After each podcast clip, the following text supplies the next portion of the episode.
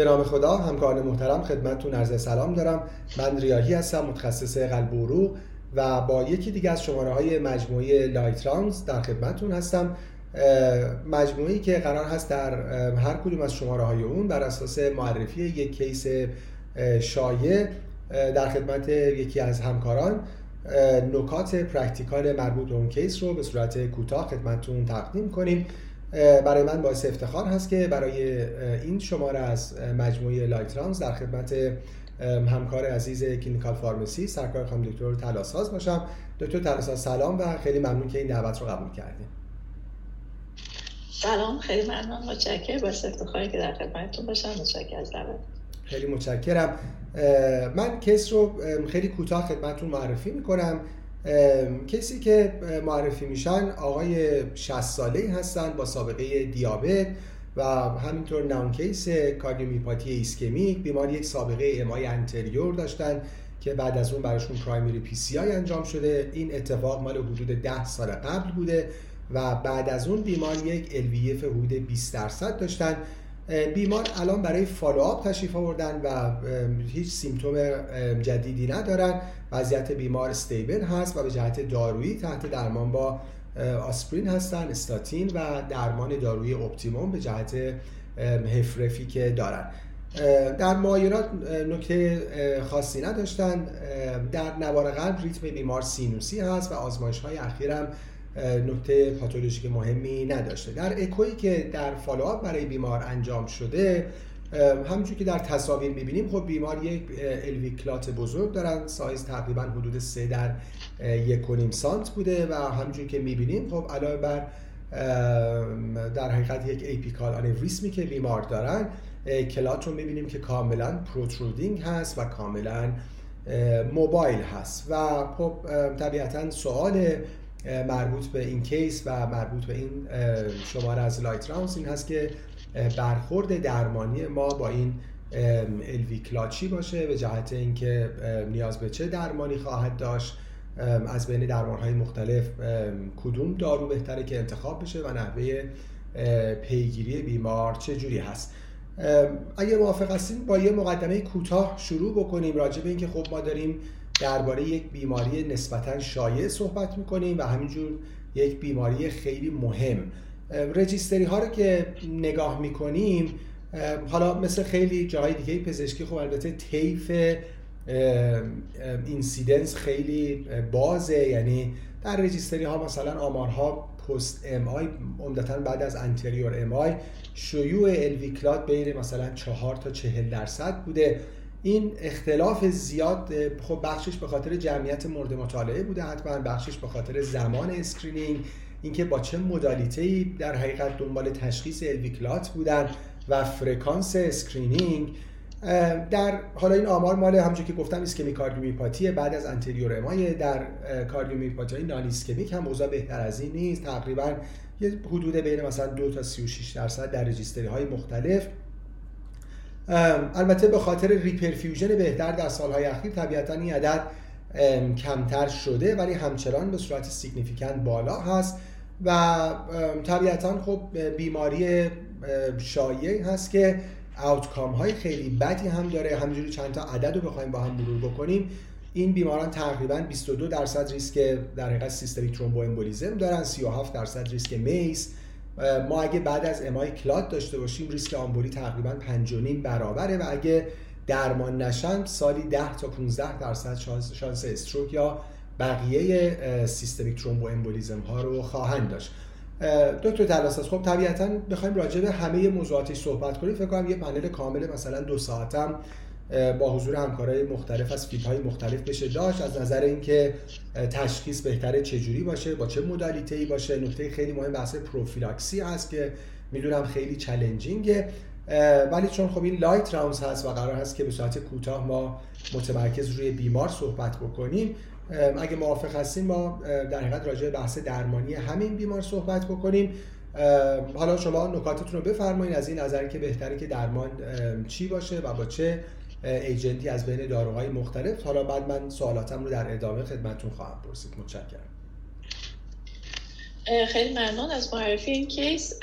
همونطور که فرمودید توی این بیمار با توجه به تشخیص LV thrombosis ی که براش گذاشته شده طبیعتا نیاز به درمان anticoagulant دارن و با دوز درمانی. اینکه چه agent ی مورد استفاده قرار بگیره از جهت نوع انتخاب oral anticoagulant بین وارفارین و DOAC طبیعتا یک موضوعی که مورد مطالعه اخیر تعداد خیلی زیادی از در واقع مطالعات RCT که در حال حاضر در حال انجام هست یه تعدادی و این مقدار systematic review meta انجام شده. ولی بیشتر مطالعاتی که ما داریم evidence ی که داریم مربوط به دو در زمینه مطالعات observational study هست و شاید comparative study ای که به اندازه کافی در واقع power داشته باشه که بتونه وارفارین رو با DOAC توی این بیماران مورد مقایسه قرار بده وجود نداشته باشه. دلیلش هم به خاطر اینکه ریسک شاید LV thrombosis همونطور که گفتید درسته که یک بازه خیلی زیادی براش متصور هست ولی خب revascularization ی که انجام شده خصوص در case در واقع بیماران post MI ممکنه که و اینکه زمان زود هنگامی که این بیماران به بیمارستان مراجعه می‌کنن خیلی وقتا ممکنه که احتمال در واقع LV ترومبوز رو توی این بیماران کاهش بده و همینطور modality هایی که ما داریم برای تشخیص LV ترومبوز توش استفاده می‌کنیم. به خاطر همین اگر که بیایم یک در واقع محاسبه ساده sample size انجام بدیم اگر حتی بخوایم یک مطالعه non-inferiority رو طراحی بکنیم با توجه به incidence ی که در واقع LV ترومبوز می‌تونه داشته باشه و اینکه اگه بخوایم outcome بالینی که stroke و embolization و MACE هست که شما فرمودید و مقایسه بتونیم انجام بدیم یک حجم نمونه خیلی بالایی می‌خواد که چه هیچ کدوم از این مطالعاتی که انجام شده نتونستن حجم نمونه خیلی بالایی بهش دسترسی داشته باشن. در مجموع فقط سه تا RCT وجود داره. اون هم در setting post MI هست.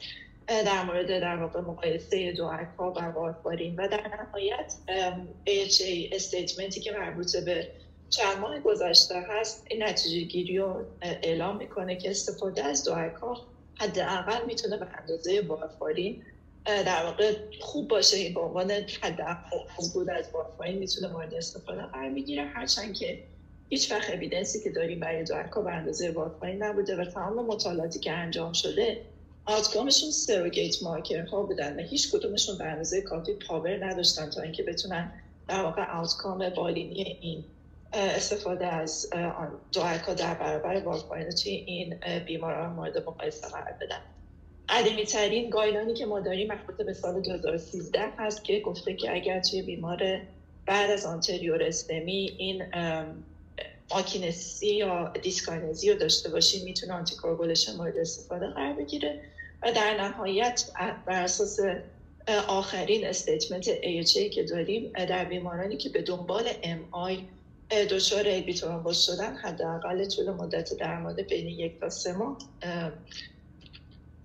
ایده سه رو به عنوان طول مدت درمان در نظر گرفته.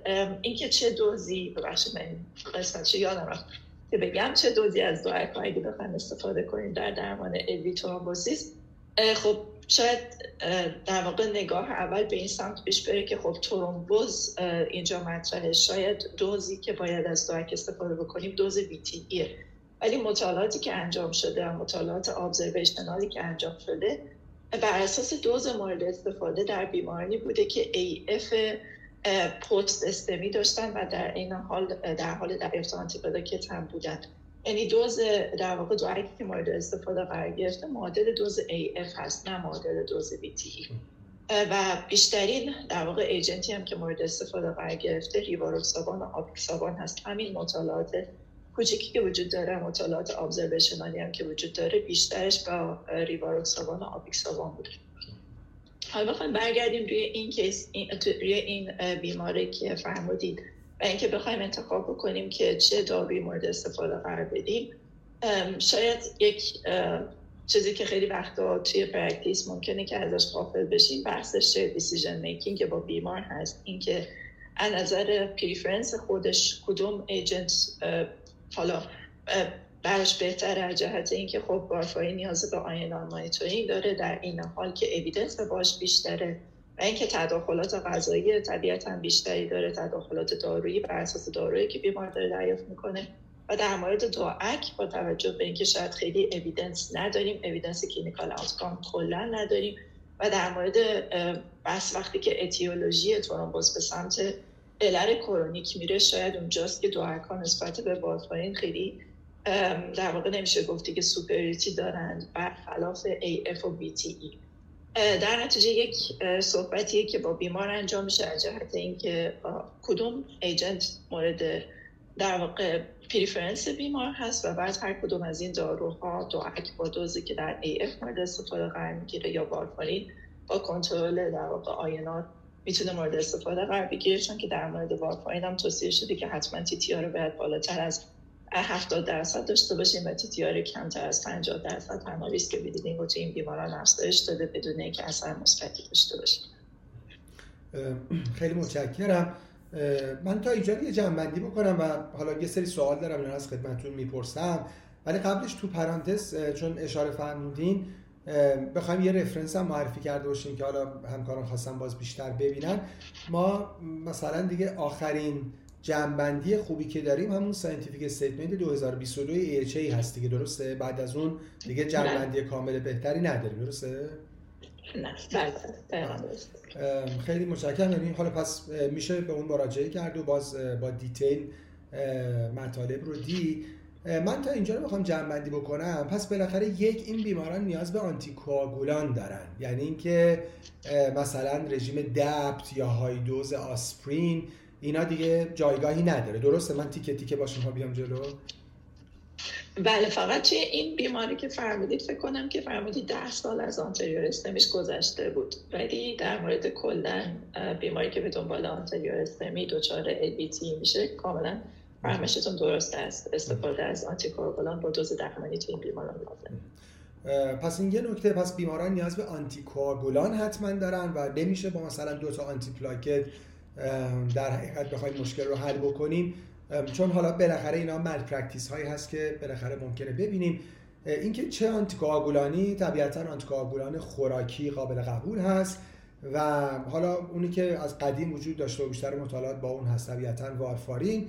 مشکلات وارفارین رو خب همه می‌دونیم. نکته دیگه که شما فرمودین این که بالاخره استفاده از دوک ها رزنبله یعنی هیچ کار مثلا آف لیبلی نیست. اگه ما درمانمون برای بیمار الویکلات یکی از دوک ها باشه. حالا بیشتر مشخصا ریواروکسابان و اپیکسابان.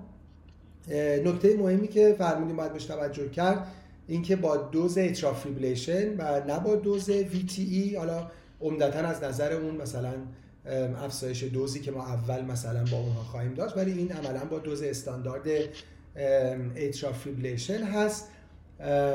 خب راجب اینکه کدوم نوع DOAC هم شما نکات رو فرمودین. من قبل از اینکه بخوام یه سوال خاصی راجب این بیمار بپرسم راجب دیوریشن هم پس فعلا فرمودین مثلا همون سه ماه می‌تونه یه درمان استاندارد باشه. من حالا دو تا سوال دارم. یکی بحث فالو آپه یعنی حالا شما دوتا رو اگه میشه با هم جواب بدین. یکی اینکه خب بعد از سه ماه باید چیکار کرد؟ یعنی اینکه باید مثلا با همون مدالیته خب بیمار رو آدم دوباره مثلا بررسی می‌کنه. حالا با اکو بوده امارای بوده یا حالا با یه مدالیته بهتر. ممکنه اکو کردیم حالا تصمیم می‌گیریم که دیگه بیمار رو MRI کنیم. طبیعتا وقتی بیمار cardiac MR میشه شانس اینکه clot بهتر detect بشه هست. بفرمایید که اگه clot رو ندیدیم آیا safe می‌تونیم قطع کنیم؟ و بعد اگه clot رو دیدیم چیکار کنیم؟ آیا ادامه بدیم؟ با همون در حقیقت دارو ادامه بدیم یا تعویض کنیم؟ و یه سوال دیگه هم که اینم کنارش بفرمایین عمده مطالعاتی که شما گفتین مربوط به MI های recent هست. یعنی مریض الان MI می‌کنه و الان هم تو CCU ببینیم که بیمار clot داره. case ما یه خورده فرق می‌کنه از این نظر که MI مال بوده ده سال قبل بوده و ما clot ی نداشتیم. آیا تفاوتی وجود داره تو اینکه MI recent باشه یا remote باشه؟ خیلی ممنون.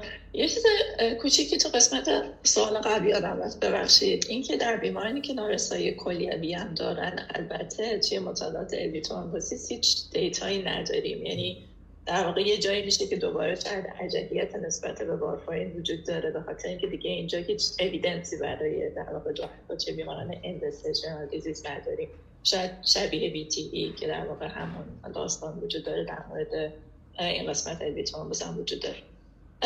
در مورد قسمت اول سوالتون فکر کنم follow up بود فرمودی در مورد بیماران که دچار post MI یعنی همین مثالی که فرمودید بیمار دچار با anterior STEMI مراجعه کرده و بعد در CCU براش تشخیص LV thrombosis توسط کاردیولوژیست گذاشته شده طول مدت درمان چقدر هست یا follow up چقدر هست. یه قسمتی که در واقع توی این guideline بهش اشاره می‌کنه اینه که میگه که اگر که بیمار به دنبال STEMI دچار dyskinesia یا hypokinesia شده باشه احتمال به وجود اومدن LV thrombus توی این بیماران بیشتره.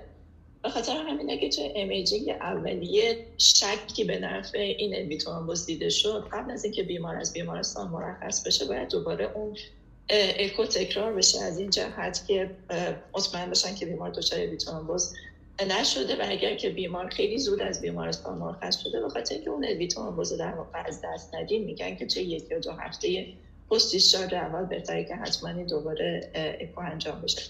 ولی در مورد این کسی که فرمودید الویتورموس تشخیص قطعی براش داده شده حالا چی؟ حالا چطور باید باشه؟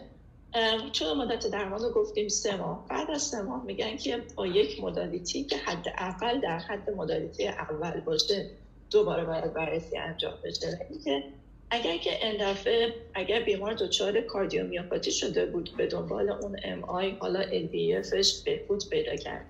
اگر که اون dyskinesia برطرف شده بود اون hypokinesia دیگه وجود نداشت.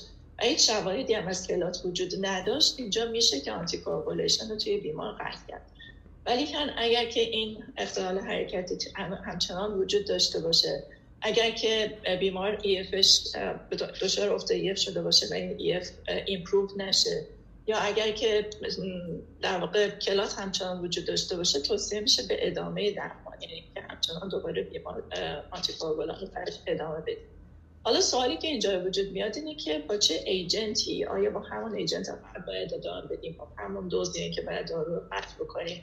اینجا یک بحث خیلی مهم پیش میاد اینکه شانس resolution بعد از دریافت حالا آنتی‌کوآگولان توی این بیماران چقدر هست؟ توی مطالعات حالا توی همین guideline هم بهش اشاره شده همین statement هم در واقع بهش اشاره شده گفته که حدود 60 درصد این بیماران ممکنه resolution پیدا کنن. یعنی حتی اگر آنتی‌کوآگولان خوبم بدیم اینکه ممکنه که در واقع این LV thrombus همچنان resolve در واقع نشده باشه. چیزی که توی این statement بهش اشاره می‌کنه میگه که اگر که بیمار روی وارفارین وجود داشته بیمار روی DOAC بوده میشه بیمار رو از DOAC به وارفارین برد. به شرط اینکه TTR رو بتونیم بالاتر از 70 درصد نگه داریم. اگر بیمار روی وارفارین بوده TTR رو بالاتر از 70 درصد داشته. همچنان ترومبوز در واقع به قوت خودش باقیه میشه. برای بیمار low molecular heparin رو امتحان کرد. دقیقا معادل همونی که guideline CHEST اشاره می‌کنه برای درمان VTE وقتی که مقاومت نسبت به درمان VTE داریم اینجا در واقع برای LV thrombus همون approach به کار می‌بره که اگه روی DOAC بود فکر کردیم مطمئنیم که بیمار adherence کافی رو داره. در مورد ریواروکسابان مطمئنیم که حتما اون در واقع توصیه ای که به نظر خیلی ممکنه عامیانه بیاد بعد از غذا حتما استفاده کرده با توجه فراهم زیستی وابسته به در واقع مصرف غذا رو. اگر مطمئنیم همه رو اون موقع می‌تونه سویچ درمان نسبت به وارفارین باشه و اگر بیمار روی وارفارین همچنان ترومبوز داشته میشه سویچ به درمانی روی low molecular weight heparin رو براش در نظر بگیریم. در بعضی از موارد هم گفته که ممکنه که این ترومبوز برطرف شده باشه. فقط حالا شواهدی از ترومبوزی که خیلی در واقع کوچیک متحرک نیست mobile نیست. حالت calcified پیدا کرده organized شده اینا وجود داشته باشه.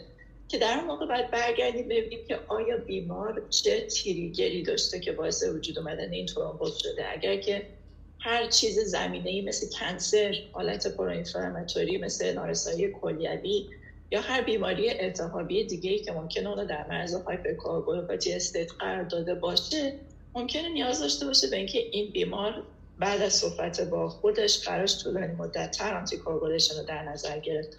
در غیر این صورت اگر که حالا EFMون بهبود پیدا کرد هیچ اختلال حرکتی وجود نداشت. ولی هنوز این در واقع calcified organized clot رو داشتیم. میشه که آنتی‌کوآگولان رو توی این بیمار قطع کرد.